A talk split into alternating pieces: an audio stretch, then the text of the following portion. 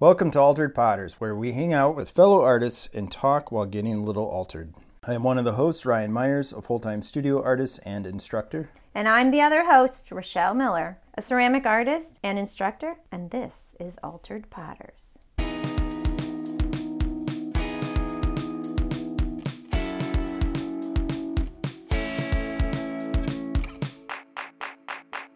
Welcome to Altered Potters, where we hang out with fellow potters and talk and get a little altered. I'm Rochelle Miller, and I am a potter and a ceramics instructor, I'm Ryan Myers. I'm a full time potter. and occasionally instructing Yeah. when you're lucky enough. And then we have a guest today. Woohoo! First guest. We have Mark Skudlarek, who is a woodfire potter based in Cambridge, Wisconsin, and makes beautiful, amazing, some very big, some small. Yeah, small. Pieces. I both ways. And um, he goes. um, and you can find his work at cambridgepottery.com. That's his email, and his Instagram is Cambridge Pottery. That's his handle. Let's get started with uh, what we're doing to altering our experience in this podcast today. Mark brought some It's Limousin Rye from Cambridge. some whiskey yeah, from, from the Dancing Goat. He not only brought the whiskey, he also brought us cups to drink them in. So Yeah. I think I'm going to have him introduce the cups. And by the way, I don't like whiskey, it tastes like band aids to me normally. But this is quite nice. And um, I did a little splash of water in it, and I think I'm going to enjoy drinking it. Yeah, no, it's it's very well done.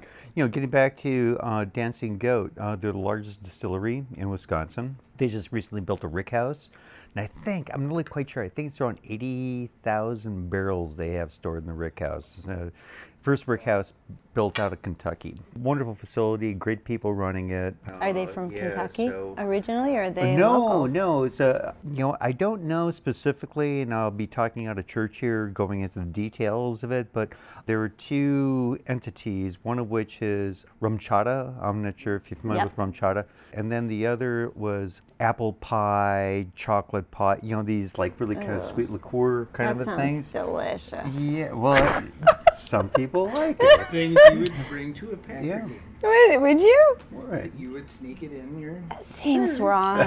It seems like a weird choice. I would bring an actual piece of apple pie to Yeah, a probably Packer so. game. Yeah. yeah.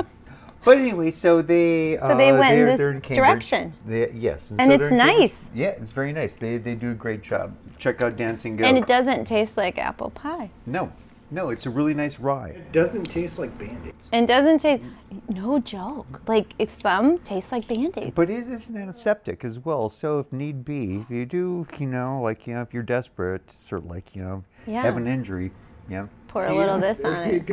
there you go. Do you do you Yeah, pour it on the injury or do you just drink it? Well, you can probably drink it, and uh, and then from there, I'm really quite sure. Uh, maybe just drinking it. I don't it's too it's too good to waste on a pour. Right. It makes it hurt um, less. Yeah.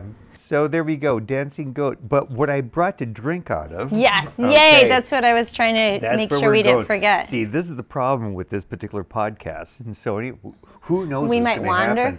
Yeah, we may, we may. So you know, bear with us, people listening out there. We're just taking a walk right now, and it's not about the destination. No, it's the journey. It's the journey. It's a journey. I was just reflecting this last year or two of the number of potters that are kind of icons that have passed away. And so I brought three different cups. This one that I'm drinking out of is Chuck Hindes, who the first time I met Chuck Hindes was 1990. He organized a woodfire conference in Iowa City. It was mind blowing. It was great. And it was at the time where wood firing seemed to be really taking off at that point. And Chuck was just an absolute character. He didn't actually turn pots on the wheel.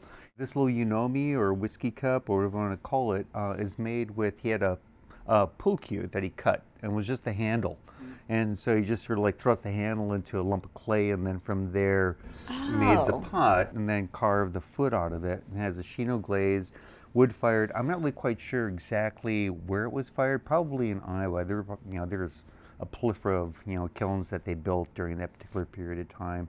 A little toast to, to Chuck. That's an interesting approach. Yeah. Chuck. Mm-hmm. And then the other one that I brought, Warren MacKenzie.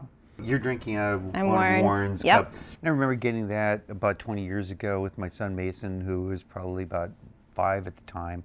And what was really sweet about Warren, you'd go in there, and he was so generous with his time. But he also was generous with kids. And so he had a rack of just all these little yunomis. And a kid could pick one for free to sort of like, you know, plant that little seed. Mm-hmm. And so we still have that one. I left that one at home. Losing him as well. And then the third one that I have was Bill Farrell, who was the professor down at the Institute of Art in Chicago. He made these great yunomis when we had the Pottery Festival in Cambridge. He'd always show up with Dolores uh, Fortuna, who was his partner, and uh, he would have a rack of these yunomis that you know he made. From time to time, he would give me one, and that one I loved so much so that uh, it broke not once but twice.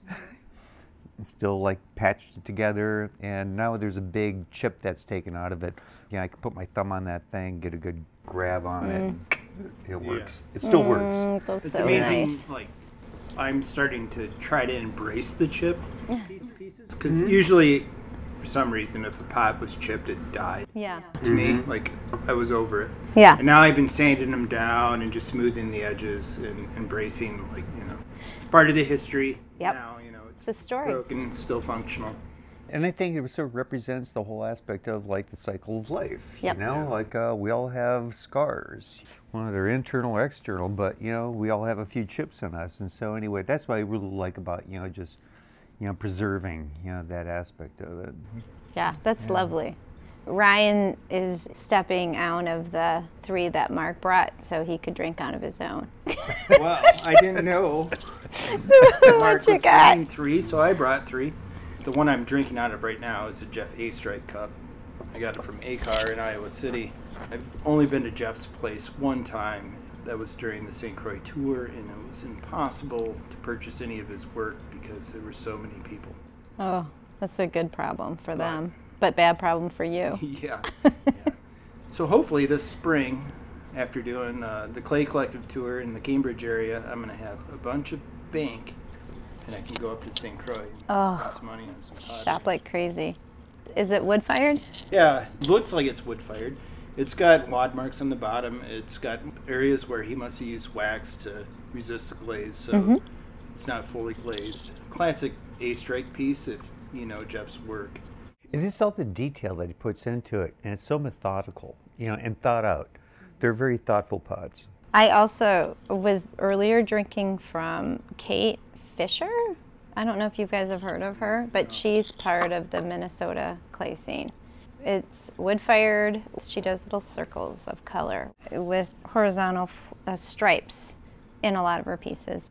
I was attracted to it, so I ended up buying it online. Mm-hmm. So over quarantine and everything, I've been shopping via Instagram, trying to support. I've had a pretty good couple of years, so I've been trying to expand my collection and share my good fortune. And I've been enjoying taking in pieces from other artists. Mm-hmm.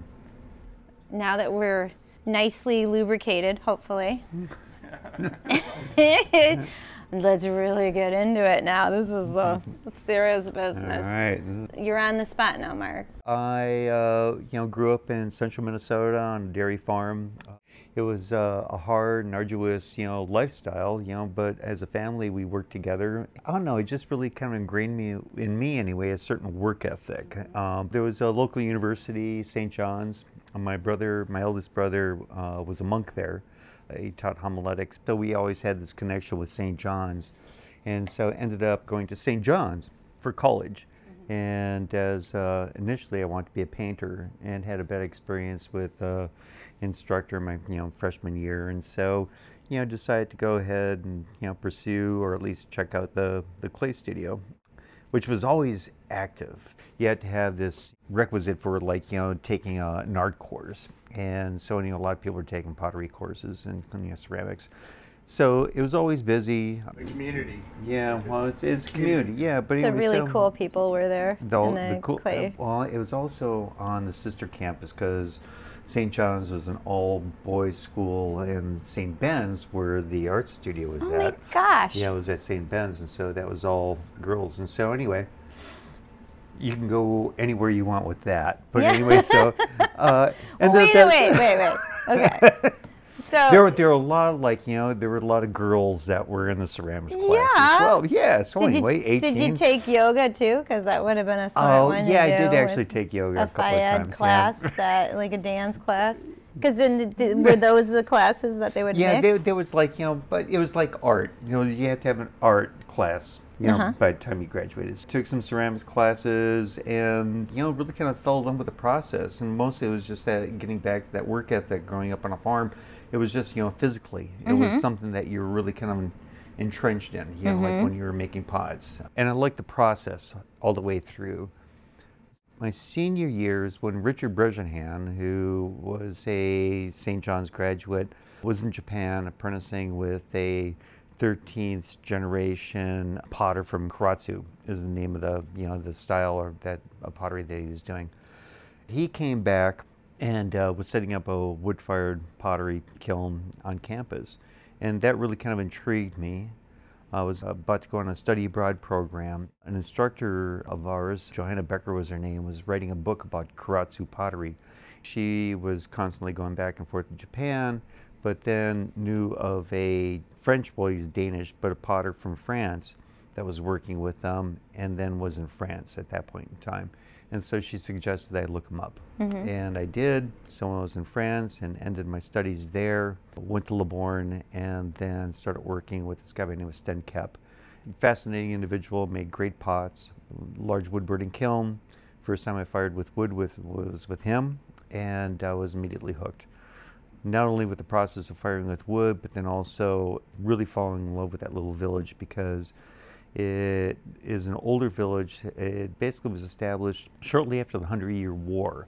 And so they have about a 400 year old tradition of making salt fired pots. They're great big, they're called saloirs, but crocks essentially for salting meat, oil jars, that type of a thing. Beautiful clay. And it turned into a bit of a mecca in the 70s and 80s mm-hmm. because the tradition collapsed. But then in the 60s, there were all these potters that were sort of like, you know, looking for studio spaces, namely quite a few coming out of England, out of Harrow, which was a school there that taught craft. You know, mm-hmm. When I got there, there were probably about 50 potters. All of them had wood-fired kilns in this village of 250, and Oh all the potters came from different parts of the world. And so it was just really cosmopolitan. Oh, what an you know, exciting time to oh, be there. yeah, especially for me being like, you know, this farm kid from central Minnesota, it was like it got dropped in Oz. Yeah. You know, and so it was just magical.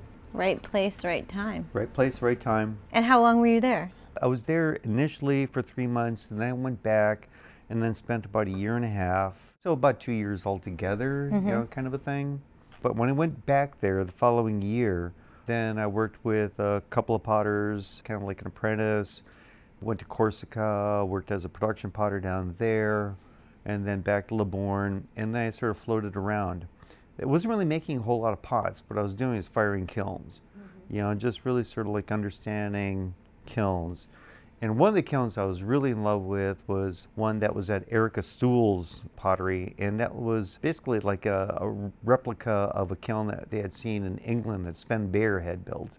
It was called a Swankalunk style kiln. It's a teardrop shaped kiln inspired by the tradition from northern Thailand. It's called and a uh, schwa- but just schwankalunk? Swankalunk. Schwankalunk. Uh, but, I love that name. Babe, I I, should, I like to say Swankalunk. I should build a I want to schwampalunk. say Swankalunk. Could I do that with the zoning? You think I could? oh, make a I think you could definitely get a Swankalunk. Yeah. You were using wood for the schwampalunk, so you So would get the it- ash or well, the. it was it's a teardrop style kiln, Right. and so large firebox, and then tapers down into the back end of the kiln, Right. the flue, Yeah. and so it, it compresses, so you get a Venturi effect, so you get a really nice even firing all the way through it. Mm. But just the absolute, sh- it looked like a flame. you Yeah. know, like a so. I approached him. I went to England and did a bicycle trip through Devon and Somerset and Gosh, visited that with- sounds awful. Oh, it was I don't know how you survived that. That sounds just bicycling through I Europe. know, I'm just imagining Mark's life. And that sounds terrible. maybe someday. How do you how do you live with yourself with I all know, you've it's had horrible. to go through? That's Yeah, why. that That's was- why I drink. That was early on in his life. Mm. but anyways, No but the- ties, no responsibilities. Abilities? Oh, you can just no. see him like pedaling through Pedaling, Europe, la, just la, like la. with that No, I smile pedaled- on your what I did, face. what I did was I actually rode a bicycle out of London. Try that sometime. oh my gosh, was it crazy? Yeah, it was crazy. And you didn't Yeah. get hit by a car? Did you I, have I like was a? uh, I was on the M1. were you? were there any other people there, or on What the- bikes, or were? No, no. In fact, I you know I got pulled over. It was just like I, I had a map. This is, the, this is when you had like a map They're that like, was oh, I'm like a, sorry, Sam. Think and- you're on it's like loss. a, it was a map that was about the size of I don't know, like uh, an envelope, and uh, so it was like all the major routes, you Yeah. know. And I just knew, okay, I need to get down to Richard Batterham's place, you and know. this is this is the road. This is like you know, and then from there breaking off, and but anyway, just to get out of London was crazy. Yeah. Uh, you visited with three potters: Richard Batterham, Johnny Leach, and finally Svend Bayer, who again had that same style of kiln. yeah. He didn't take on apprentices. He suggested I look up a friend of his because he worked with Michael Cardew uh, while he's apprenticing there. Todd Piker, Potter in Connecticut, was there at the time. He said, "I don't work with anybody. Yeah, I'm pretty much on my own." Sure. But if you want, look up Todd because I know that there's somebody leaving there, and that Uh-huh. was Mark Hewitt. Got up to Connecticut, interviewed, And went there the following. Yeah, went you, there that you're, October. You're on. I'm, I'm in. Yeah. I'm in. One of the cool kids now. Well, I think you're probably a cool kid No, before I, that. I'm. Yeah, no, no. It's well, like yeah, you but- weren't cool when you got pulled over biking No, that was out that. of No, believe me, there are a lot of there's lots of stuff that I, you know, probably am not that cool about. We think you're cool, Mark.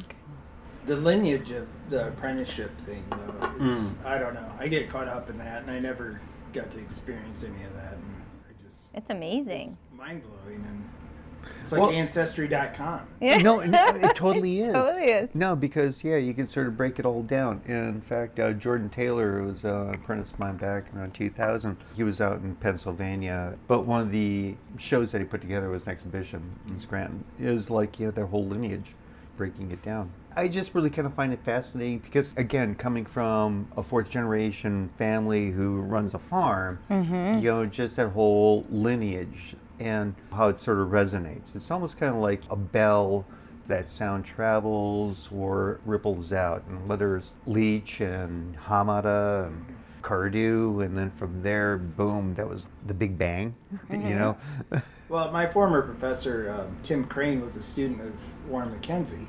Mm-hmm. I feel like if Warren was alive and saw my work, he'd be like, "Whoa, what's these Oh, yeah. pots?" right, What right, a- right, right. You know. Warren always had really strong opinions on where he was at and then how that was supposed to sort of fit into everything else. He used to do things called pot on the spot. Oh. And what they would do is some of his former students would get together. Jeff, uh, Linda Christianson, I think, Yep. was a part of that. Certainly Randy Johnson. They'd bring a pot and then put it down on the table and talk about it. Oh. And sort of became a critique. You know, well, definitely they were drinking at the time Sure. too. So I don't know how long that lasted. you know, especially when you have somebody that has strong opinions. I think though those strong opinions are so important because I do think that when we're working in our studio space, you sometimes get into a path where you're really excited, but you're seeing, at least for me, I'm seeing the aesthetic form, and I'm just like, oh, I'm I'm kind of digging this. I'm really want to want to play with this, but I may be missing out on some of the other ways that that piece will feel in your hands or how mm-hmm. you're going to interact with it. So it's really awesome to have other people who will be honest with you Right. and help rein it in or or push you a little bit further because mm-hmm. otherwise after school you're kind of like in some ways you feel like you should know it all but you Right. don't you No. you can't and so without having those checks and balances it's hard to continue to push those boundaries of where your work will go No, I, I agree. It's the same thing. Like you know, all of a sudden, you know, getting into that, you know, whether I can sort of draw this metaphor with the pandemic, you, know, you become encapsulated in your own head, and uh, as opposed to like going out in a crowd and have, you know having like you know face-to-face exchanges of ideas, like we're having here, it's not healthy, you know. And you can sort of see how it plays out in you know I don't know our or politics or you know, however you, you look at it. But yeah, that whole thing of being engaged and being actually challenged. Yeah, and Yeah. being okay with being challenged. I Right. think that's the big thing too that everybody's kind of got their sides and they're offended when somebody has a critique of where they're coming from and I think that's what we all need. We all need to be a little bit pushed out of our comfort zone and then re-evaluating if our opinion is justified to be so hard and strong. Mm-hmm. And sometimes it is.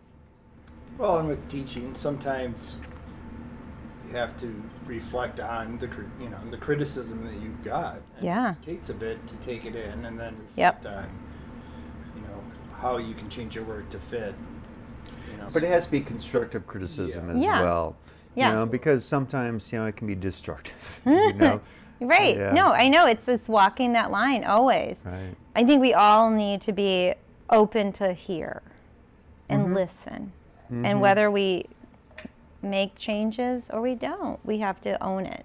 Yeah, it's a bit of a challenge for me because you know I work by myself, Yeah. you know, right now, and you sort of get into a comfort zone. Mm-hmm. For me, it's hard to take any type of risks, you know, because I have a large kiln. You know, I fire twice a year. Yep, you know what works. know, You've I got know it the, the works. machine is down. And then the other thing too is that you know the kiln has its own peace of mind as well as the individual are stoking it. So Yeah. depending on the atmospheric conditions, you know, as you fire with wood, just all of that going into it. You know, especially when you're that's your income, Yeah. right? That's coming in. yeah. You know, how much playtime do you want to throw into? Yeah, um, exploring different avenues. Right. Yeah, the financial aspect. How much are you willing to give? Right. I feel like your former apprentice though like challenged you in a few ways and pushed you to try some different things. Well, that's a great thing about having an apprentice. You know, you bring somebody else into it. I've had a few people contact me and ask me if I need an assistant, and it's like, with what I do, there's no way I could have anyone assist me other than like Yeah. maybe painting, you know, slips on work for me. I mean, it's got to be a give and take. So what are they going to get out of it if they assist you? so they can fly and have extra Ideally, skills. what I would love to have, just to have another human in the studio, is Yeah.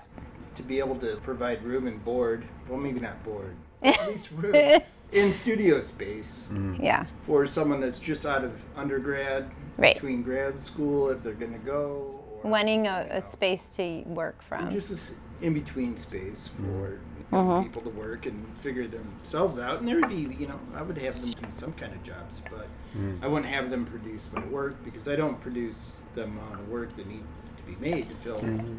a kiln that could fit, you know, three school buses. you know, what you're doing is very specific. What I do is there's a shitload of work that needs to get done. right. You know, whether it's wood, clay, just general labor. Let's hold on. Shelves. We got to explain though, because I know all of our listeners are Mm-hmm. on their edge of their seats wondering, like, what is this kiln you speak of? This wood kiln. So after Mm. you did all this experience gathering, Mm-hmm. Yes. you landed in Cambridge. So when I came back, a good friend of mine, Mark Conley, he and I took Ceramics One together. He had gotten married and had two children. Early 80s was a tough period of time financially, you know, uh, in a bit of a recession. He started a shop at that point in time, you know, with two children, and I think the second was a, a preemie, and so he had some some serious bills, that kind of a thing. He went down to Minnesota Clay to pick up some clay, and I went with him because I was back home at that point in time, baling hay that summer at the farm. There was a bulletin board, and it had a little recipe card with handwritten. It was like Rowe pottery, potters needed. Oh, you came down for a row. And so it's fifteen dollars an hour, full benefits. Oh my God! That's and it was like it was like okay, this went. is a joke. this can't be real. so anyway, you know, Mark was paying for the clay, and I said, "So, dude, take a look at that." So he looked at it, and it's like, okay, that just doesn't seem right. That they're actually paying potters to make pots. Yeah. So got home, got the number, called Rowe. Yep, we're looking for potters. It's legit. And so ended up doing a road trip down to Rowe Pottery. And And- for people who don't know, how far was it as a road trip? Was Oh, it about it's like a, five yeah, hours, yeah, six five hours? hours from central Minnesota down to Cambridge, so it's in Wisconsin. the Midwest, Not, so not it's whole. in We that got up around four o'clock in the morning. Yep. Got down there late, you know, morning, and then from there, you know, checked it out, and it was like it was jaw dropping because they had like eight potters online cranking. Throwing I mean, pots just all day. cranking out crocks, decorators, blue hearts, hard brick salt kilns. On Main Street in Cambridge. The blue and the gray. I know. and then firing those kilns with just these plumes of hydrochloric acid, you know, going down Main Street. That's what happened at Cambridge. I That's thought it was the road construction No. that killed Cambridge. Mark took the job. Uh-huh. Um, and Did you not then? No, I went to Connecticut. So you're like, buddy, 15 bucks an hour. Boom! I'm off. I'm, I'm, I'm gonna, I'm, gonna in a chick. I'm gonna live in a chicken coop for sixty bucks a month. Fifteen bucks an hour. Then. Oh was my- insane. oh no! That's there, in- there was totally there was, insane. You know, everybody had like a new pickup truck.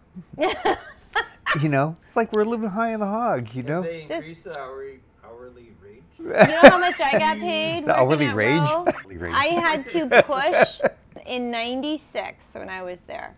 I had to be like hardcore where I was just like, I won't take anything less than $10 an hour. Like, Right. that, I mm. will not. do- And they were like, okay, yeah, we'll pay you $10 an hour, but your quota is going to be all in sugar dishes and coffee cups. And you have, there's 58 per quota, so you have to do 10 quotas a week. It was like all the people who were like doing cracks are kind of, I felt like they're like rubbing it in. They're just like, yeah, I've got like 18 crocs and a quota. And they're just like, and I'm That's just like, quota. God damn the fucking, fucking sugar bullshit. Mm-hmm. We can swear in this podcast, by okay. the way. And at the time, like every home, at least that I've seen in Wisconsin at the time, because I was young, was Yeah. all like super crafty. and, Oh, they loved Rowe pottery. rope Well, pottery. it was it was the uh, period of uh, Midwest wives, Midwest living. Oh yes, you, know. you can have your house on a crack. Did you know that? There you oh, go, the, the house on the decorators. You just send them a picture. my parents never got a house on a crook. They were. I, se- I send them my seconds. My potter's mark was a turtle. Cause I'm like, I feel like I'm the slowest person in this room, so give me a turtle. I'll look for those pots. I do. I look at like antique stores where I'm like, this is two dollars. I know somebody took quite a bit of time to do this, but it's not me. Yeah. Mm. Look for the turtle. All right. Yeah, but it, no, but it was a crazy period as Yeah. far as in Cambridge at that point in time. Busloads of people coming into town. Oh you know. my gosh. Yeah. So wait. So what year did you come back? And so in 80, 88, I moved here. Uh, yeah, a little This closer to where I'm at. home. You know, I got family in Minnesota. Not too far, but yeah, far enough. But it's still, and, and then you have this beautiful jewel called Madison. Because when I was in Connecticut, I was in New York City. I had a good friend lived uh, in Chelsea, and you know, so I'd go down and hang out with Stan, and he opened that door for me. And again, coming from my background, so it was like it was like yeah, eyes wide open. yeah. Getting back to Cambridge, um, yeah, it was like you know that. I'm trying to let's go back to the question again because I know this is going to get It's the edited out. whiskey, man. It is I whiskey. did. I did a another second pour. I don't like whiskey, but I just did a second pour, and I'm enjoying right. it. So, bravo, Cambridge. Uh, dancing, limousine rye. Okay. Limousine, Oh, limousine. no e. L- So limousine is an oak. It's uh, a French oak Oh, it's- that apparently uh, Oh, but Napoleon. what you said? Oh, limousine. Limousine. But anyway, so Napoleon planted all these oak trees. He wanted to build ships, right? Sure. And uh, that didn't work out so well. Uh, so anyway, they had all these oak trees, and they decided like, that okay, we can make barrels. I out feel them. Barrels is yeah, in- in this. like there you go. Oh, I see. The- So that's the actual barrels that they're using from those Well, it's a, original yeah, oak yeah, trees from France. Yes, yeah. Uh, with the, yeah, the limousine is the. That's amazing. Yeah, I'm not really quite sure if there's still old growth barrels, but they can use the barrels over and over again. But Yeah, and they're probably limousine. tastier Yeah. the more they use them. so got to Cambridge in '88. And then from there it was like, okay, you got all these blue and gray pots that are being made in Cambridge. Yes. Is there a studio potter? No. But I was really lucky because when I came in there, uh, Dave Stuempfle, great wood fired potter down in Seagrove, North Carolina, and Nancy Gottovi is his partner. She runs Starworks. Great couple, great individuals, just as far as what they've accomplished. Dave and I were working side by side. There's this art teacher just outside of Cambridge that has chicken coop, that you know possibility of sort of setting up a business there. So I approached the the guy Ken about whether or not you know I could set up a pottery, and uh, was up in business. Dave and I we talked about maybe the possibility of going to business together, but yeah, it just didn't seem like a good idea at that point in time. I mean, the kiln you have now is relatively large. Um, the first style of kiln that you built at your place was how big was that? Was it? That was an anagama, basically a teardrop shape with a tube off the back end of it. It was a bit of a hybrid kiln in that respect, but it yielded some great results. The thing chewed through wood so fast, though. It was a quick firing cycle. It was a 36 hour firing cycle to bring it up to temperature, but uh, I'd burn, yeah, probably about, say, I don't know, a quart of wood. Wow, You have to- 36 hours. That's 36 crazy. So it had really broad firebox with three different openings on it. You know, you had like the, the major charge, but then you'd constantly stoke off on either side, and then side stoking as you went up the hill. It's a great kiln. Uh, in the respect, I fired that kiln four times a year. So you were making work for your own sales Yeah. at that point, or were you doing wholesale, or like how did you little, get it out? Your a little bit out? of wholesale. You know, people come and buy for their shops, that kind of a thing. But Yeah. mostly it was retail, some special order stuff. Yeah. Getting back to the whole aspect of timing, you know, we are talking about earlier the market, that kind of a thing. When I came into Cambridge at that point in time, everything was on this upward trajectory, and people were coming to town to buy pots. I was fortunate that I was one mile out of Cambridge, and they'd see my sign, you know, hung my shingle. Right. I remember that going Yeah. on Highway 12. Yeah, and Yeah. so you know, I got just all that traffic, and I- really thank the industry, I mean, like Rowe and Rockdale, for bringing those people in there because. I guess I was opportuni- opportunistic, you know, in that, that regard. You know, like, you know, okay, where am I set up business?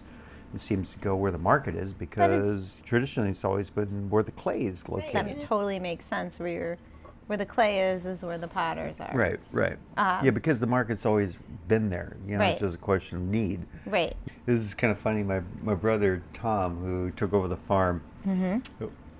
you know, I'd go back home and I would you know help him do chores, that kind of a thing.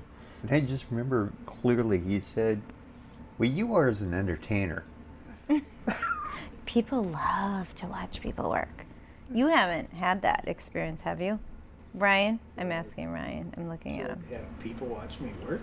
So at Rowe, when you worked at Rowe, they would have bus loads stop at Rowe, hmm? and tourists would come through the whole factory. So you'd be standing there throwing pots while people watched you, and then you'd hear them, "Oh, look at that! It's amazing!" And they'd be so excited. And you're kind of like, "This is my nine to five. Like this uh, is." Yeah. I mean, the workshops I've taught, I often feel oh what yeah. I'm- what I'm doing is extremely boring. I was at Rowe when I was probably maybe 23, 24.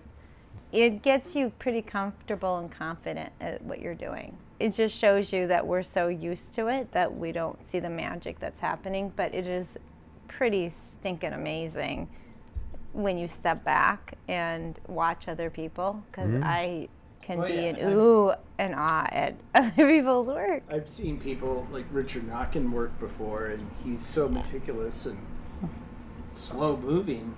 I mean, his work is mind blowing. Mm-hmm. But to s- sit there for hours and watch him do stuff, it's pretty painful. So, like, and again, I got to hang out with him, and he was wonderful and an amazing person. But it's one of those things like whenever I demo, Yeah. I try to speed through. Oh, 100%. probably way too fast because I don't have the backstories of, you know, biking out of London, you know, doing these things while I'm doing the work. right? Because you'd be like, well- oh, so you can. T- do you do that if you ever demo? Do you like talk about? Well, I remember. This reminds me of the time. Yeah, I, like you know, you do a workshop, that sort of thing. That's a little different. Watching somebody else doing their work. Yeah. I do remember doing a trip down to uh, where was it, Marseille, and I can't recall the town, but it was like this neighboring town. It was an earthenware pottery village, and Picasso would actually sort of access their clay and do some stuff there. I just remember going down there, and there was this old dude. He was probably about 70 years old, you know, God, you know, some 60, 70, my age. and he's smoking a Goldwater cigarette, and he's cranking out these pictures, and it was effortless. And he's like talking. We're just sort of sitting there, and you know, my French wasn't all that good at that point in time. And it was like that point, we think that you sort of knew something, and then that moment was like, you don't know a damn thing. you don't have any understanding of Puts- play whatsoever. Puts you in your place. Yeah, no, really. Yeah. It was like, you know, Yeah. that whole aspect. So when people come to my shop, my old shop, and they can still do that in my place as Yes. well, but So do I like people coming in there and sort of watching me make pots? No, I don't. yeah.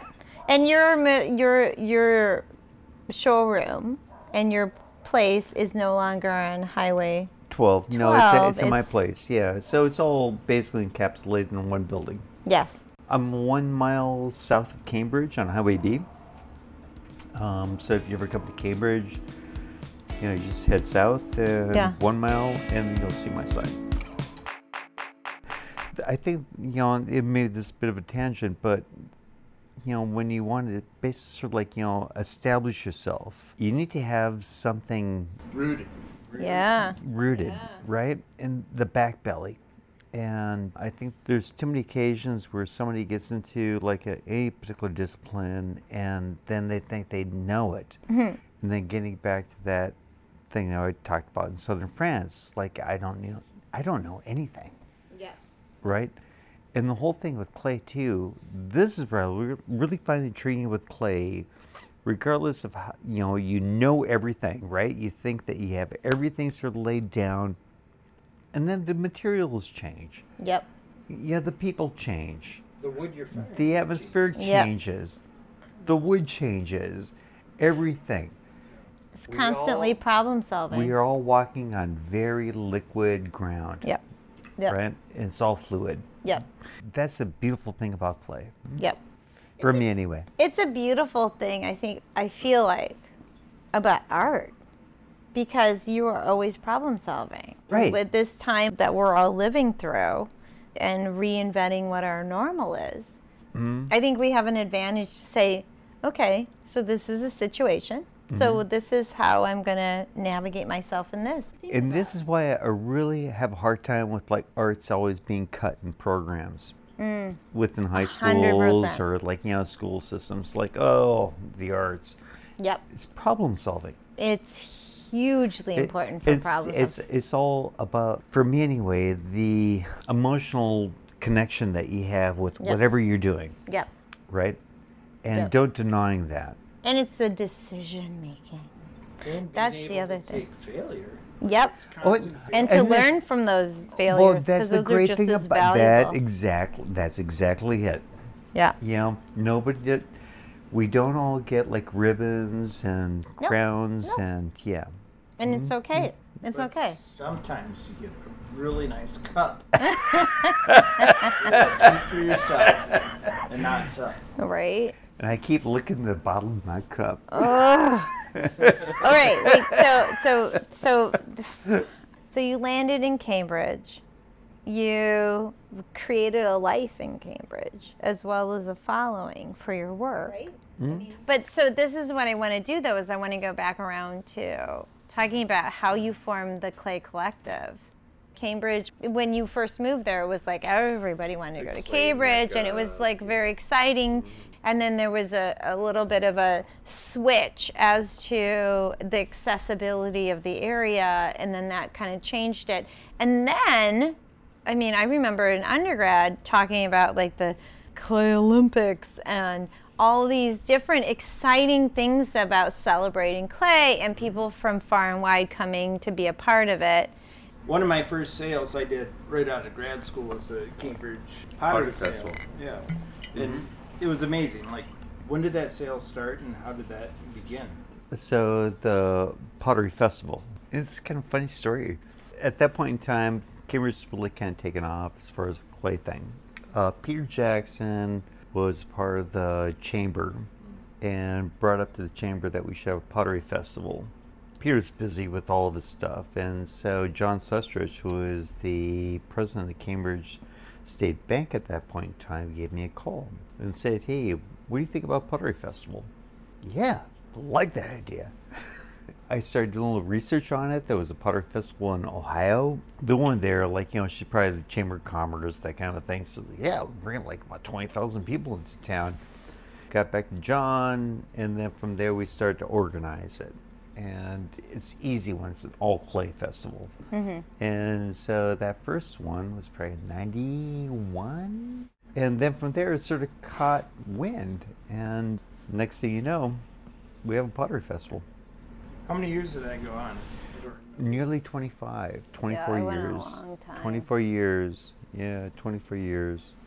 Shelly, did you ever have a booth there, or no?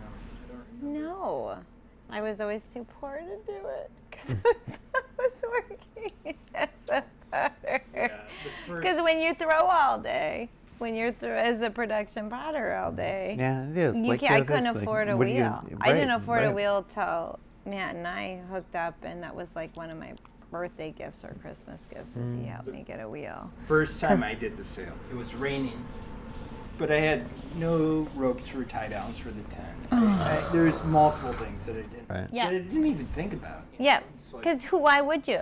There's no class in school saying if you want to be a, a selling artist, these are considerations. Yeah, I didn't take the art fair vendor course in grad school. Oh, oh, oh! Because it wasn't offered. No, it wasn't offered. What year did you did the Cambridge Art Fair?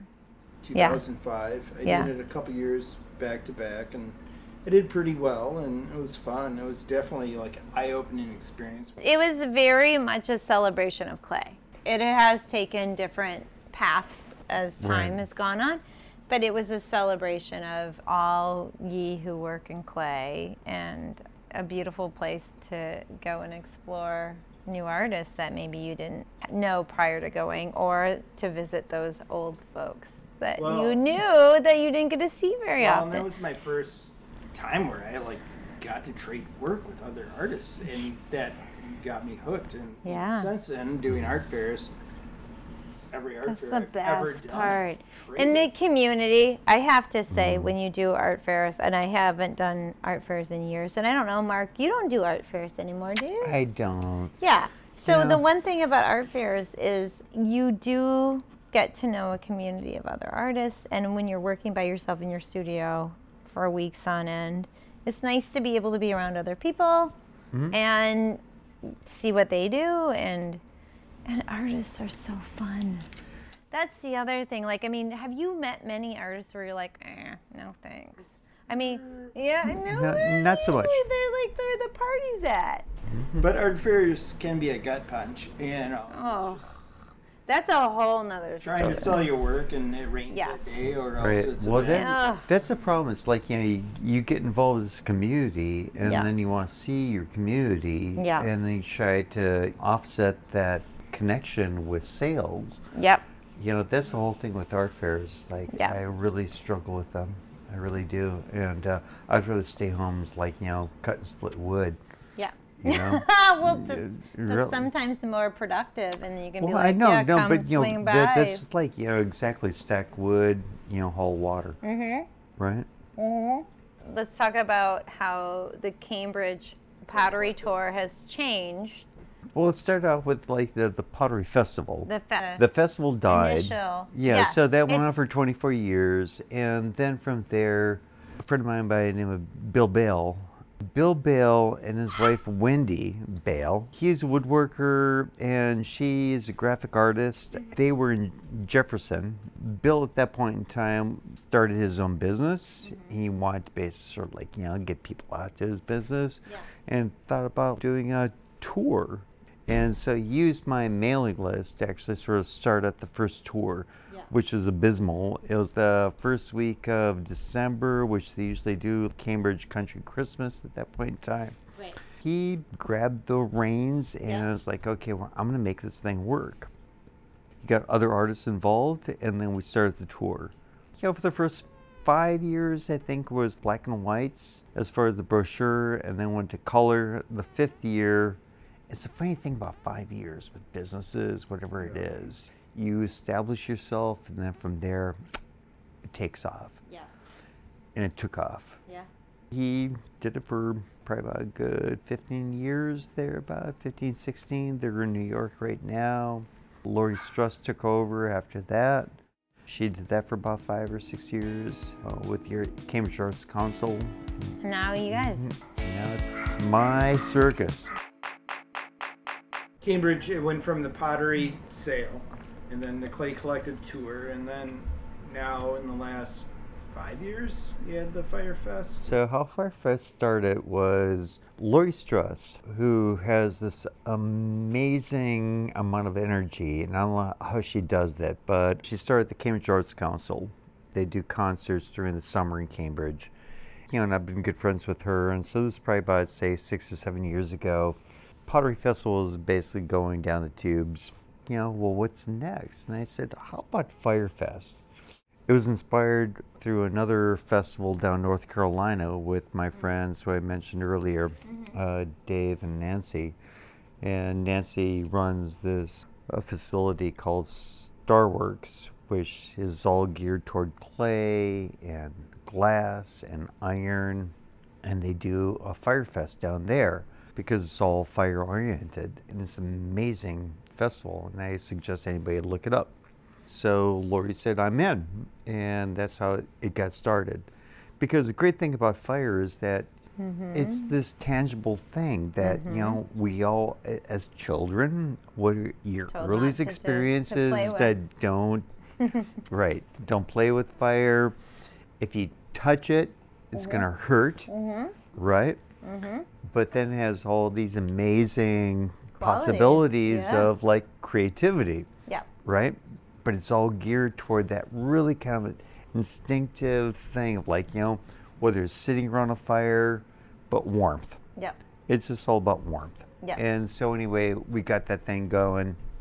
We did four of them. The first year was really it was crazy, but you know that's Mm-hmm. like as far as the weather that we had it was torrential rainfall, that kind of a thing. But people stick around and do Oh. It- the sculpture that you know we r- reveal Yep. during and it. it's, and it's like- usually in Ju- in July. July of all months out of the year, Yep, right? the hot, right, of the exactly. months of the year. But anyway, so you know, people latched onto it, and you know, no surprising. And uh, then COVID hit, so we haven't done it now for the last two years. So we're going to be giving it another go this coming year. A lot of it is so it's like in the calendar.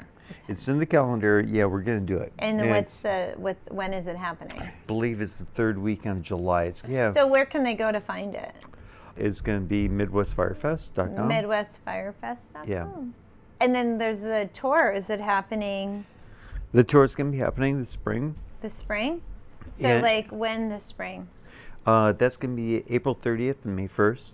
There's lots of great reasons to go to Cambridge and see the art that's being made.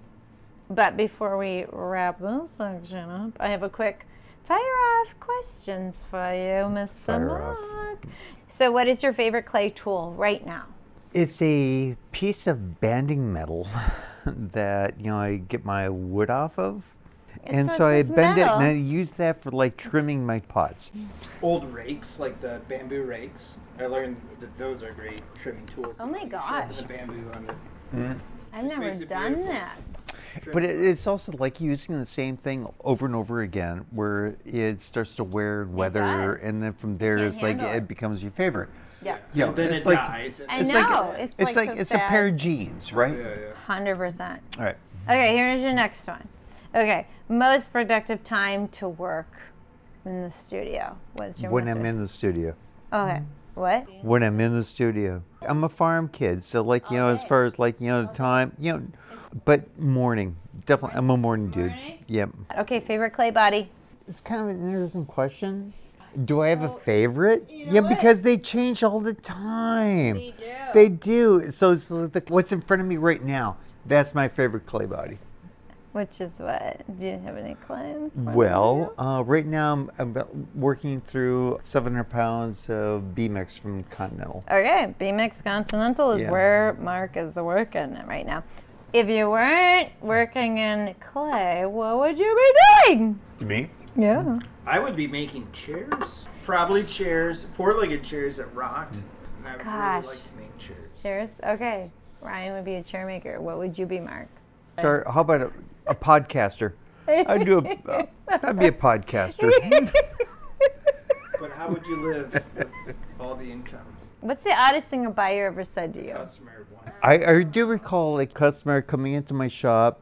I'm turning mugs, and there's probably four or five boards of mugs. I have like you know, 60 mugs sitting on, and I'm making mugs, and she's sitting there watching me make the same thing after. Yeah. And uh, she says, "So do you know what you're gonna do before you actually make a pot?" Like it just the pot. The And- clay knows where it wants I, to be. And I said, "So do you know where you're gonna go before you get in Go your there? car?" I don't need to. I mean, I'm doing the same damn thing. Do I know what I'm? Yes, I do know. Yes. My hands. Okay, Mark. What do you think, man? Instagram or Facebook? Can I say neither? What are you listening to? Are you listening to audiobooks, podcasts, or radio? So for me, it's the New York Times. It's the daily. That's my go-to in the morning, and then from there during the day, it can vary. Like you know, as far as podcasts, What's the best advice you got? Forgotten. What's the best advice as an artist, or as a potter, or as a business owner? Pursue your passion. Mm-hmm. Pursue your passion Okay, at all is- other costs. is- if you really want to succeed at whatever you're doing, how deep that well is, you need to dig deep A into little it. bit deeper. And Yep. if it's not there, you know it's not there. There's so many risks that are involved being an artist, Yep. which is really tough. Hopefully, you have a support network. You know, family, friends, especially a spouse Yep. that will be there. Yep. Get- As an artist, nobody needs us. Getting back to my brother Tom saying that you're an entertainer, Mm-hmm. really, you know, when it comes down to it, you need shelter, Yep. you need food. You need your basics. you need protection, and you need a cup. Well, that's where we look at. So we are- Oh, full circle. I hope you enjoyed the interview. But before we go, let's let our listeners know where we can find our guest's work. You can find Mark's work at cambridgepottery.com or on Instagram. His handle is Cambridge Potter. Ryan, where can people find your work? On Instagram at Ryan Myers Ceramics, and there you can find the list of galleries that I currently am showing. And my work is best seen on Instagram at Hands and Clay Madison. Until next time, Keep working hard and keep your hands dirty. and keep your minds altered within reason, safely. Hope you enjoyed the interview, but before we go, the listeners might want to know where to get and look at the artist. Neil. oh, this will be good for the bloopers episode. yeah. Keep your hands dirty as well as your mind. Well, let's Yeah. talk about that before we get too, too down the rabbit hole. Um, I'm sorry, I'm being controlling because no, I'm the only no. female in the room. So. And you have the headphones I on. haven't got the headphones no, Well, I've had because I'm the boss right now. So what are they going to get out of it if they assist you? Can you? Can they be? Can you pay them a little bit of money, or or maybe not even at all for a little Well, bit of yeah, I help? mean, and then, I- oh, you know what? My necklace is maybe in the way. I just cut you off. No clue. Maybe we need to drink uh, seltzer waters or something. I do have bubbly water. I do have bubbly Uh, water if anybody needs it. But I have soup. I, can you smell the soup cooking? We can I back- probably need to stir it up at some point. What's it called when you're like a globe trotter? You're like a Well, the crazy thing is, A clay biked- trotter. He A- biked back from France to Cambridge. It's. So We don't even have talking to pause it because they'll frank it out. So you s- uh, frank it out. That's the new talking verb. about, It's like, the new verb. you know, the, the, the history of what you said was kind of backwards. Was it backwards? Well, in a way. Well, then fix it. fix it, co-host, man. Come on. Step up to the plate. So, I had a young customer ask me if I was into threesomes. I had no mm-hmm. clue, and I was shocked and mm-hmm. ran away. That's why clay is the way. Clay- Because it doesn't even like you don't even have to think about it. Ryan, you, just deal came with up. issues, and then You came up with our it- catchphrase. I want this to feel like a party. Talking about clay.